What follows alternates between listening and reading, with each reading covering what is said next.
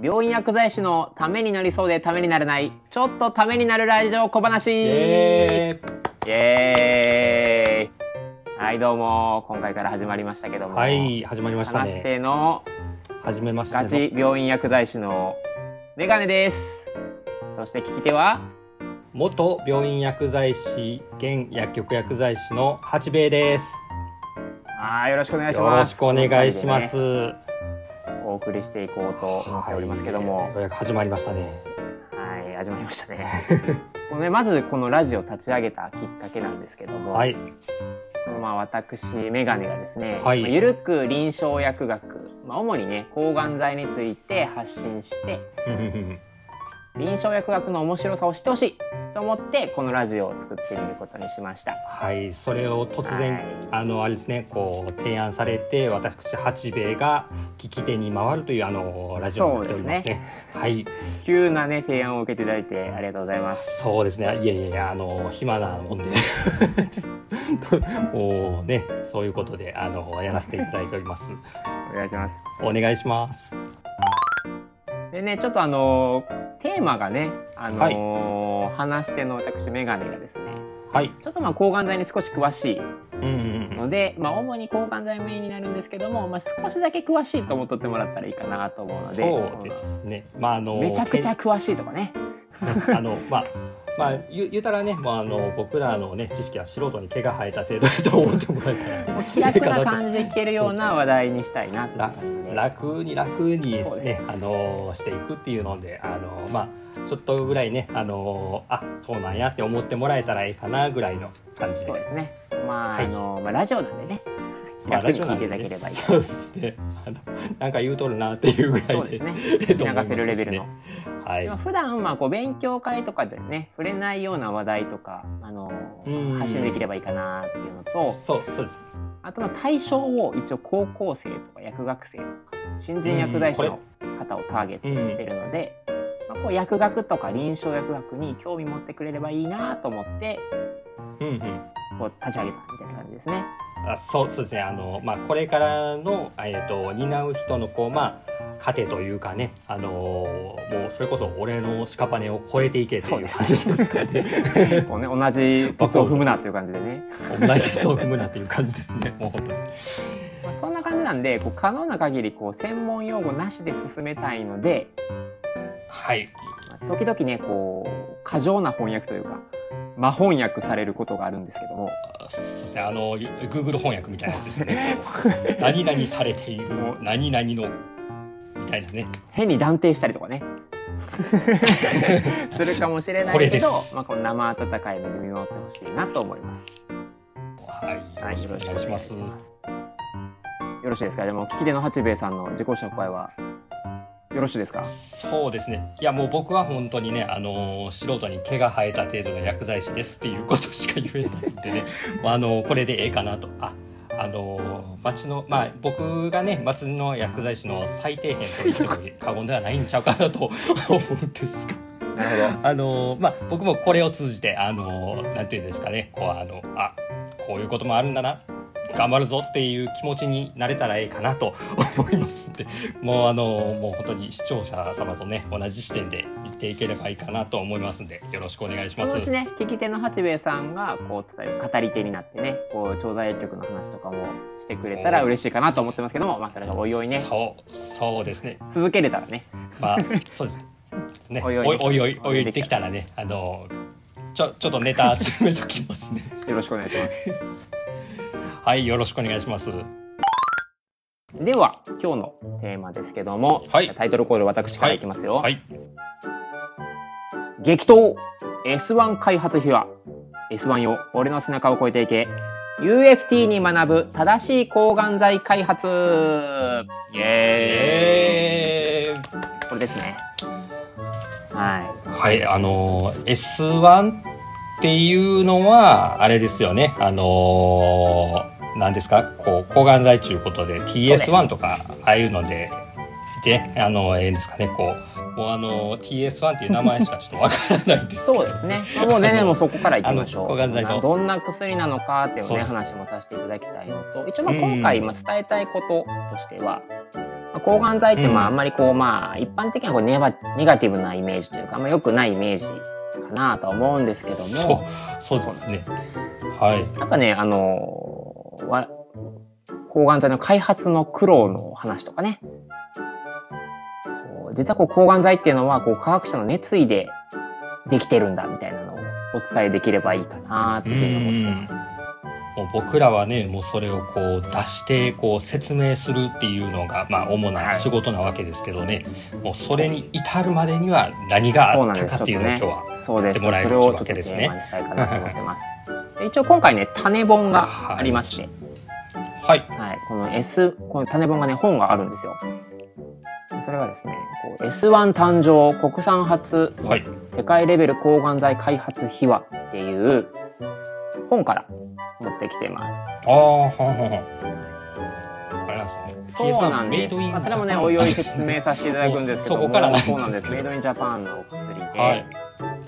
まあこう歴史を振り返りながらねこの S1 っていう抗がん剤をまあどんな風に開発されていったのかはいどんなどんなこうドラマがあったのかはいっていうのをねできればいいかなでこれねはい最初に言っときますけども、はいはいはいすごいドラマなんですよこれもおーもうあのあれですかこう僕らが普段民放とかで見てるようなああいうこういやもうぜひ山あり谷ありもう山あり谷ありもう何ですかあのー、阿部寛とかにやってほしいぐらい日曜日曜の日曜9時でもうやってほしいぐらいだとねあれですねもうぜひやってほしいですねそれはもぜうひやってほしい安倍安倍博さんとあのー堺雅人さんにねあそうもうやってほしいねもうぜひ薬剤師もうそれは激アツですねもう激アツあのね開発のところはね特にドラマチックなんでぜひやってほしいなもう原作糸井戸潤さんでねあもうそうもう間違い ないねと思う それ間違いないですねいや楽しみですねそんな内容がちょっとねこれから始まるというわけでというわけで、まあ、じゃあ最初にねはいこう S1 最初にもありましたけどこう名前が S1 っていうお薬なんですけども、まあどんな作用基準かだけ簡単に触れておくと、まあ、一応まあちょっと難しいんですけども、まあ、代謝拮抗薬っていうのに分類されるお薬で、代謝拮抗薬はいちょっとまあ難しいというか、まあ、あれですけど、まあ、がん細胞の DNA 合成とか RNA 合成を妨げるみたいな作用基準うーんあーなるほどちょっと難しいけど、まあ、DNA とか RNA とかはね多分高校生習ってるかなと思うんですけども、まあ、あのまあタンパク質をね合成したりだとか、まあ、自分を複製するときに使うものなので、まあ、そこの合成が止められてしまうとがん細胞は、まあ、いずれ倒されてしまう。あーあのせ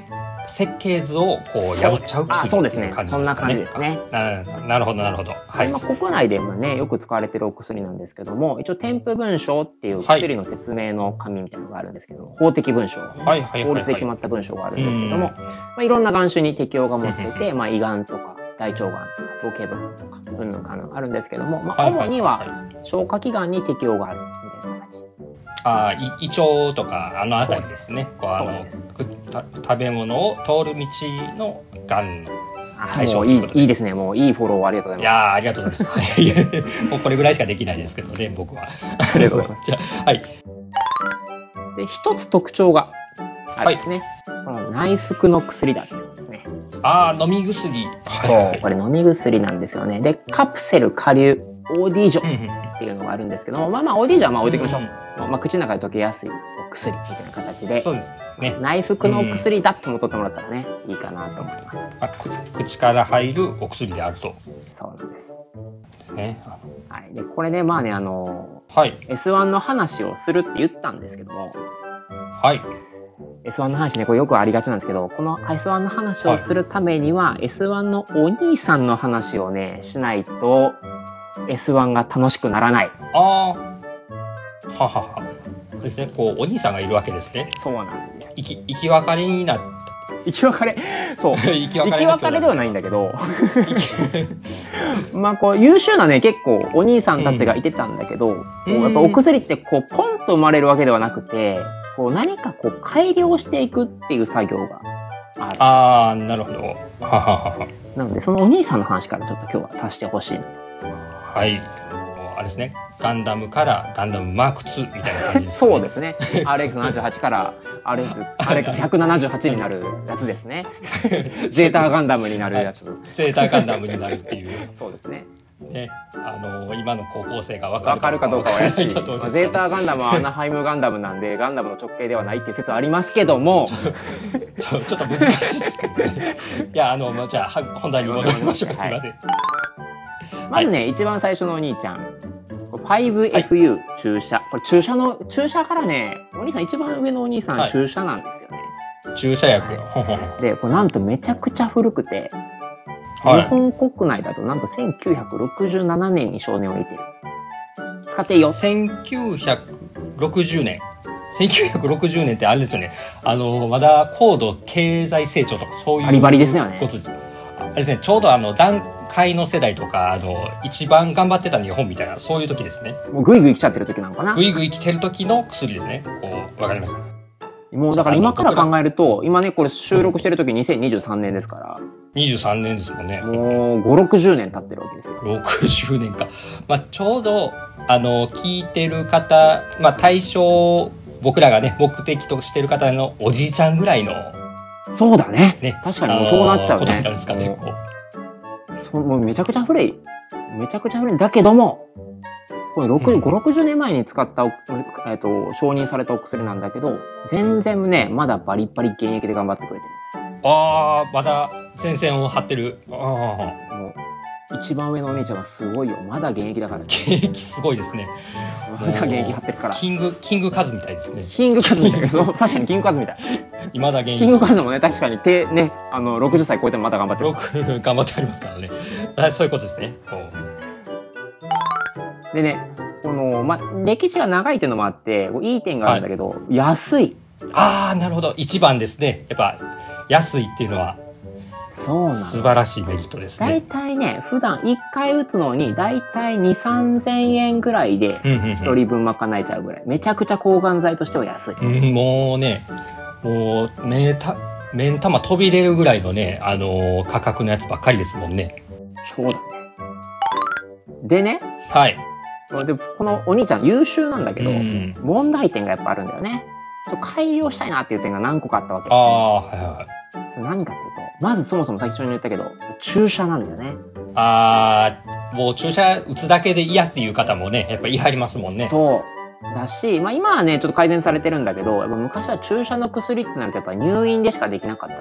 ああまあそうですねらそうこれちょっと困るよね入院でしかできないってなったらねなかなかちょっとわざわざ入院のって大変だよ仕事もあるしねねあのーもう1泊2泊のセットでは持っていけないっていうことですもんねもういっぱい荷物抱えて病院行ってっていうところからでそうすもんだねよ家族も大変だよわざわざ入院するってなったらねそうですねお見送りもあるし大ね変なんだそよのね辺うんあとねもう一個こはいれが結構致命的というかすごい大変な問題なんだけどこう半減期が短いっていう問題があって半減期が短いっていうのは困りますね。あの困りま すわ。半減期多分ね専門用語なんだけどちょっとあの薬の減る時間っていうやつですそよね。うだねあの体から中に入って から。そうだね体から消失する時間がまあちょっと詳くくも詳しく言うと体から半分の濃度になる時間うってん。言ってね、まあうんイケイケの濃度からもうすぐに効かへんようになっちゃうっていうような感じですそかうだね。ねこうイメージ的には。で大体もうこれ薬学生みんな知ってるんだけど半減期の5倍したら体から消失するんだよねもうこれ薬剤師あるあるねそうそうですねもご飯元気で覚えるあるあるですね。覚えたよそうですね ご飯元気で覚える。そのそうですそうです。それは短いどれぐらいの時間なんですかね。あ、ありがとう。聞いてくれて。これね、なんと、に20分なんだね、半減期が。 20分アニアニメ1話しか見れない時間 でなくなっちもうゃアニメ見ちゃう、見てる間に濃度が、体の中で濃度が半分になっちゃう半分になっちゃうう。で、ってことは5倍するから、はいだいたい2時間しないうちに体から消えちゃうの。映画1本見たらもうなくなっちゃうっていうことです、ね、体から抜けなくなっちゃううんこれね、すごい困ったことで、あーこれね、あのーちょっとまあ作用基準的にできればこう長い時間はい効いてると体の中で維持ができるといいんだよね。あーか体の中にいといてくれた方がええっちゅうやつですねあのまあ薬効くのにもねあの入ってすぐに効くわけちゃいますからねこういろいろこう手順を踏んで聞くんが20分では終わらないですよねそれは 2時間でも。なもんでねこう昔はねもう分解されるのを見越して、体の中でもすぐ分解されちゃうから、めちゃくちゃ大量に打たれたりとかしてたわうけ、んうんうん、でそうすると何が起こるかっていうと副作用が強くなっちゃうんだよね。ああもう抗がん剤といえばっていう抗がん剤といえばっていううのはねやっぱ副作用が怖いからこうやっぱりいろいいイメージがないと思うんだけど、まあ、特にやっぱ大量に打っちゃうと副作用が出ちゃうと。うんで特にこの 5A フィルっていうのは消化器毒性って言って、消化器毒性はいまあ下痢とか口内炎とか吐き気とかあーご飯があれですねこうちょっと食べれへんというかもうあのもう吐いちゃうとかこうで、まあ、下から出ちゃうとかあのそうお腹にまつわる副作用が多いってことですね。そう消化管っていうとさ口からを始まってさ胃お腹お尻うんまで行くけど、まあ、口の中が荒れたら口内炎、うんまあ、胃とかが荒れると気持ち悪くなる、まあ、お腹が荒れると下痢するみたいな感じで消化器毒性が強いっていう弱点があったんだよね。ああなるほど。というわけでこのはい 5F、まだちょっと改良できるなって話になりましてさっきの問題点もう注射をやっぱ内服にしたいなっていう夢があったのとうんまあ内服するにしてもやっぱこう体から消失する時間をゆっくりしたいゆっくりにしたいっていうね、あの改善点があったうんうんでは最後もう一つ副作用である消化器毒性を少なくしたいこの3つねこの3つですね。はあはこの3つをかいあの問題解決したかったもあうんう一回言うと内服にしたいと体から消失する時間をゆっくりにしたいゆっくりにしたいで副作用である消化器毒性を少なくした少なくしたい。いこの3つを取り組んでいきたいってことになったんだねというわけでこのこの1番目のお兄ちゃん長径はい。 5F ファイブ F。長長径径流 5AF 長径ルビー まあルビーないもんだよこれもうね立派だよあじゃあ今も頑張ってる からつ次は三国志で言うと三国志で言うとじゃあ次は関羽そう関羽次関羽なんだけどあのーまあ、続々とねとはいうものね 5F 結はい構お、弟たちがどんどん生まれていくんだけど、まあ、その中の一つが UFT なんだよね UFT アルファベットで UFT ですね UFT そうですこれで今日は UFT の話をします UFT の話おこんだけ喋ってるけど全然 S1 にたどり着かなくて今日は 5AFU と UFT の話をしますいやー道長いなーこうなっちゃうんだよねまあねでこう UFT ね、はあいのー実はね合剤って言ってはいテガフールっていうお薬とウラシルっていうお薬の配合状になあはってるのははは二つ成分があるっていうことですねそうそう一つのカプセルに見えてるんだけど実は中身2個あるんだよねでこうテガフールっていうのはさっき言った 5AFU のこうプロドラッグっていうんだけどこう体の中で分解されると 5AFU になるはははみたいなものがテガフールってお薬はいでもう一つのウラシルっていうのは 5AFU ってさっき体から消失する時間ゆっくりにしたいって言ったんだけどゆっくりにしたいって言うてはりましたねそう 5AFU がこう肝臓の酵素に捕まっちまうと分解されちゃうんだけどはいはいはいこうウラシルがねこうその身代わりになってくれるんだよねあーあれですかこう代わりに死んでくれるっちゅう感じですかこうそう代わりに分解されて 5AFU が生き残るっていうことあが起あはこってはははってなると結果 5AFU が生き残るから、まあ、がん細胞にも到達しやすくなるみたいなあーなるほどこう裏汁が、あのー身代わりになって 5FU をその目的のがん細胞に、えー、と届かせるようにするそれが、えーああなるほどあのかなり進化した感じしますね進化した感じちょっと頭良くなっちゃう進化ねした感じしますね、うん、そうでこれねあのーはいものすごいね日本ではね当時すごい成功してたらしいはははこれなんでからしいっていうかっていうと今この話ね1980年代後半の話をしてるあーなるほどあのーあれですね僕が生まれた時ぐらいの,、えー、の話になるんですねそうだね俺も生まれてはいるけどはい、はわけ分かってない時期だねい、そうですねそれぐらいの時期にそうでもでもその当時はねすごい UFT すごい成功してたんだけどはいこうあんまりね海外からはねあんまりいい目で見られてなかったあー日本では良かったけど世界的にはちょっとこうい評価は高くなかったっていうそうほんほんほんこれなんで高くなかったかって話を今後していくんだけどはいすごいね苦労をしてるんだねこの UFT お兄さんああ苦労人なんですね苦労人なんだよなんでかなんで苦労してるかっていうとそれまでね日本の抗がん剤開発とかね実臨床の使用の流れね全然いけてなかったのああそこに問題があったんですねその問題があってねこうまず第一番一番大きな問題は当時ねがん告知されないのが主流だったんだよねああドラマで見たやつ今では全体ありえないけど胃薬ですよって言われてこう抗がん剤を内服してたりああははは今だったらねレレシートとか領収書にがんっていう単語飛び交うから告知しないはちょっと多分ありえないんだけどそうですねあのー胃薬ですよって渡された薬にガンって書いてたらいや嘘やないかってなりますよねえ 今じゃ絶対ありえないんだけど昔はそれが主流だったんだよはいねはい、まああれですもんね今みたいにスマホですぐに調べるっていうこともできないですもんね昔そうはできないしねそうでね、まあ、こう二国口だったってことがまあ一つ原因でちょっと問題も起こってしまっててこあうソリブリン事件っていうねこれも薬剤師だったらうんみんな習うんだけどこう1993年頃あこう帯状疱疹の薬ソリブジンがね実は 5FU と相互作用があって一緒に飲んじゃうと 5FU の血中濃度が上がって毒性が強くなるっていうことがし分かってたんだけどあー当時がん治療を受けてる人って未告知だからまさか自分が抗がん剤点滴してるとは思ってなくてそうですねあの胃薬やと思ってる状態ですもんねでこれでね実実臨床で15名亡くなられてるんだよね。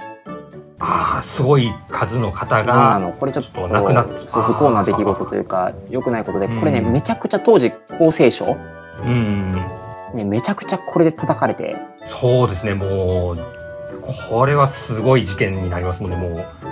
でこうまああの当時の今今もあれだけどあの一流雑誌の「ネイチャー」っていう雑誌にボロカスに言われてるんだけどはいあの、まあ、ネイチャーでこう言われてましたよって書いてあるんだけどねあの臨床試験中の問題点を発見できないような不十分な審査体制を温存していたことの方が問題だ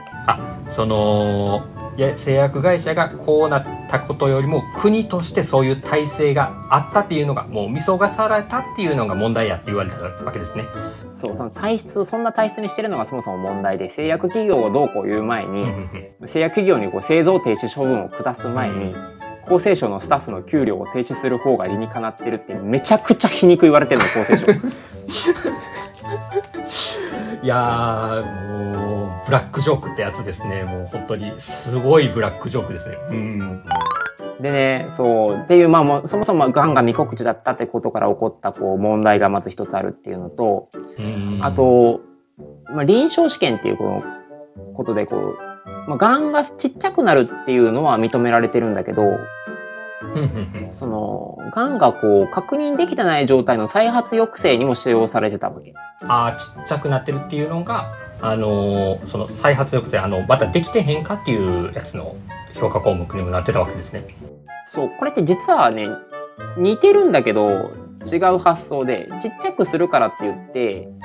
こう今ないみ目に見えないレベルのちっちゃいがんの再発を抑制できるかっていうのはまた別の問題なんだけどうんうんうん当時はもうそれがもう同じだというかこう合わせて使われてたんだよねあーはははちょっと要は認められあの臨床試験でははっきり分かってない使い方をしてたみたいな感じああ区区別がなかったんですねもうそこにそう区別がなくてあーもうそれはそしてそれが一般的だっあたらあれですねあの初代ポケモンで攻撃って言ったら特攻と物理攻撃のいや俺今何を言うとんや そういうことですねこうあの 大丈夫かもう評評価項目が同じやったっていうことですねそうかなちょちょっとあのうまく言おうとしてちょっと 難しいよねまああの失礼しましたそその後にねあの評価が分かれるはずのもんがもうおん全く同じもんとして扱われてたってことですね。そうなのであの、まあ、こういったこともあってね厚生労働省もさちゃんとしなきゃって思いはったみたいで、はい、この今めちゃくちゃ売れてた国内でめちゃくちゃ売れてる UFT がこうやり玉に上がったわけよ。ああまあ売れてますもんね抗がん剤としそてうね売れてるけどこうがんを小さくするっていう効果は認められてるけどこう再発を抑制するっていうのは認められてないのにじ現実使ってるからうん本当に再発抑制できるんやんな確かめなさいっていうのを厚生労働省がメーカーに言ったんだよね。おーっとこれはすごいこと言われましたねもういやこれね現場緊張走ったんだって聞いてるかちゃんともう一回調べてやって使ってるやつ言われた現実使ってんだよめっちゃ使ってますけどみたいなね今出してる薬のあの有効性をもう一回確認しろって使使いながらこれを もう一回調べろって言われたんですよね。そうでなおかつその世界レベルの臨床試験にするためにはい、文書で同意取れっていう命令があるんだよねあれ告知してませんよね。そうがんの告知すらしてないのにあれ、はい文書で同意取らなきゃいけないの、これね当時ほんとねもうほんとピリッとしただろうなと思うんだけどえーこれやれって言われたらちょっと僕にはようできないなっていうような。でもねこれ UFT お兄さんこれやり玉にあげられちゃうんですよはというわけでこれめちゃくちゃ苦労しはったみたいでいはいはこう最初の症例登録始まってからいはいこう実際に論文発表されるまではい。十数年かかってるんだよね十14年とか15年とかかかってるっぽいもうあの生まれてから高校入るまでですか。 そうふ普通こんなことないと思うんだけそどうですねめちゃくちゃ時間かかっいてるやすごいえっ、と90年ぐらいにこれが起こったんですよね大体そうじゃで実際に症例登録始まったのが1996年あはとか95年とかかいはないなんだけど実際に論文発表されたのが2009年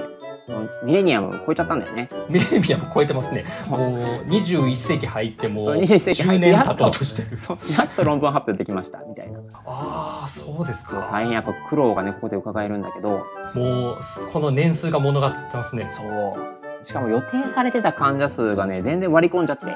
本当ははい1300症例集,、ま、集めたかったんだけどうんうん実際集まったのは733例とか、まあ、半分ちょいぐらいしか集まらなかっ半た。みたいはんはなうん、ちょっとまあそれはいろんな問題点があるっぽいんだけど、んうんまあ、まあ苦労したんだろうね。うんうんうんそうですよねさっきの聞いてたらねあのまず文章での同意っていうのがもうすごい関門として立ちはだかるわけですからね。でもねこの UFT お兄さん苦労したおかげでこう日本のがんの臨床試験のはいベースとなったような臨床試験、あもう今はこいつがそうあったから今のあれですね抗がん剤とかいろんなものがあるっていう。そう UFT 兄さんがね俺もう本当に頑張ってくれて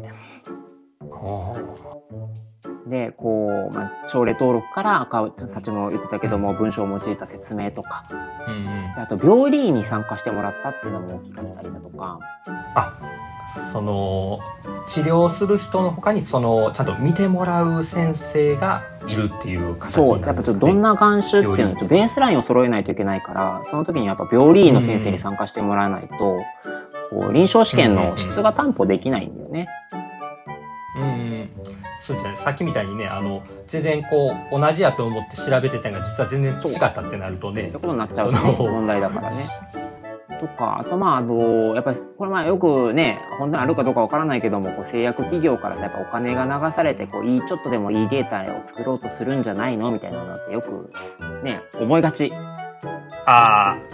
そうですね思いがちですねなんだけどいやそんなことはねないでですけもどこの時からやっと製薬企業からこうデータセンターが独立したデータセンターだよな製薬企業はもう立ち入りできないデータセンターを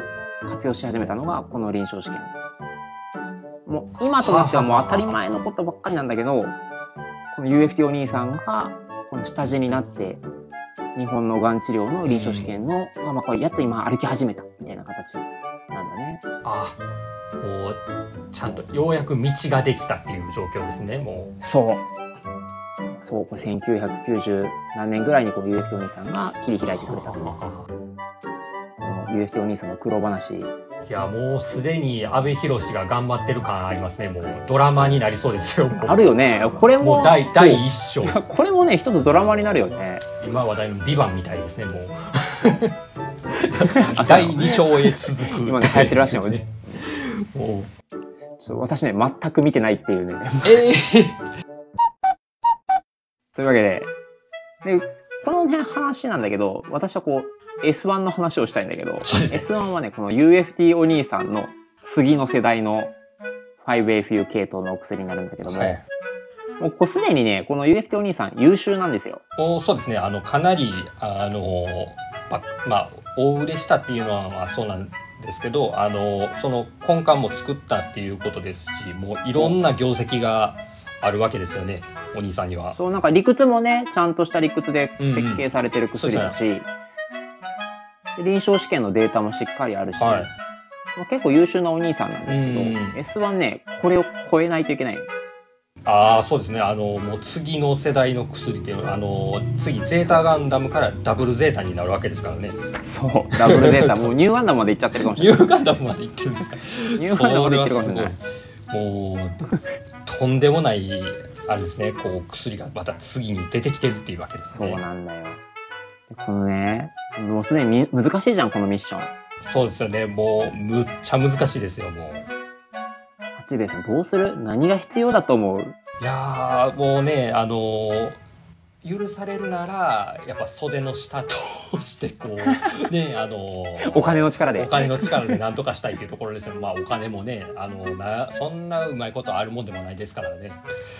やねこのお薬ね開発するのはお金すごいかかるんだけどうも、ん、でまあ巧妙なね科学こうはい、必要あのそうです巧ね妙。さというかな学問的なこう巧妙さも大事なんですけどもうん、大事なのは好奇心と好奇心。お、執念とと、と愛です愛ですか。そこに愛はあるんかっていうやつですそうねです。 愛ですか。そこに愛はあるんかいやもう全然関係ないところ来ましたね。もうあの僕の回答真反対でしたけどね。お金とは ね真反対真の、反対のねはいワードが出てきましたね。このやっぱ薬の開発っていうのは好奇心執念愛はい。この3要素だと思いますというわけではい。次回もお楽しみにということにお楽しみにということでしていきましょうあのここからは次の話でということですね。かねそうですはい。それでは次回もお楽しみにありがとうございました。ありがとうございました